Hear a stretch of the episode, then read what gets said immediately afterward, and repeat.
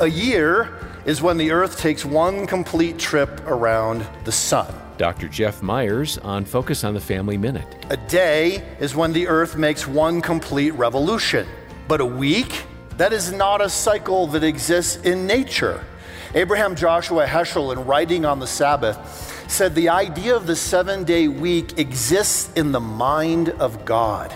It is something that he gave to us as an expression of his nature, but also as a provision for us.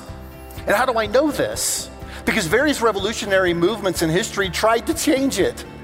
During the French Revolution, the revolutionaries were concerned that if you have a seven day week, then one day every week people's thoughts are going to turn toward God. We do not want their thoughts turning toward God, so we will literally change to a 10 day week.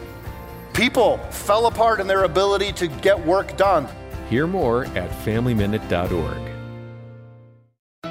Hi, I'm Dr. Greg Smalley. And I'm Erin Smalley. Marriage is an amazing gift from God, but it can also be a challenge sometimes. That's right. We could all use a little guidance. And that's why we started our podcast, Crazy Little Thing Called Marriage. We talk about things like recognizing conflict cycles, dealing with stress, and how to grow your love each day. Listen at crazylittlethingcalledmarriage.com or wherever you get your podcasts. We can't wait to see you there.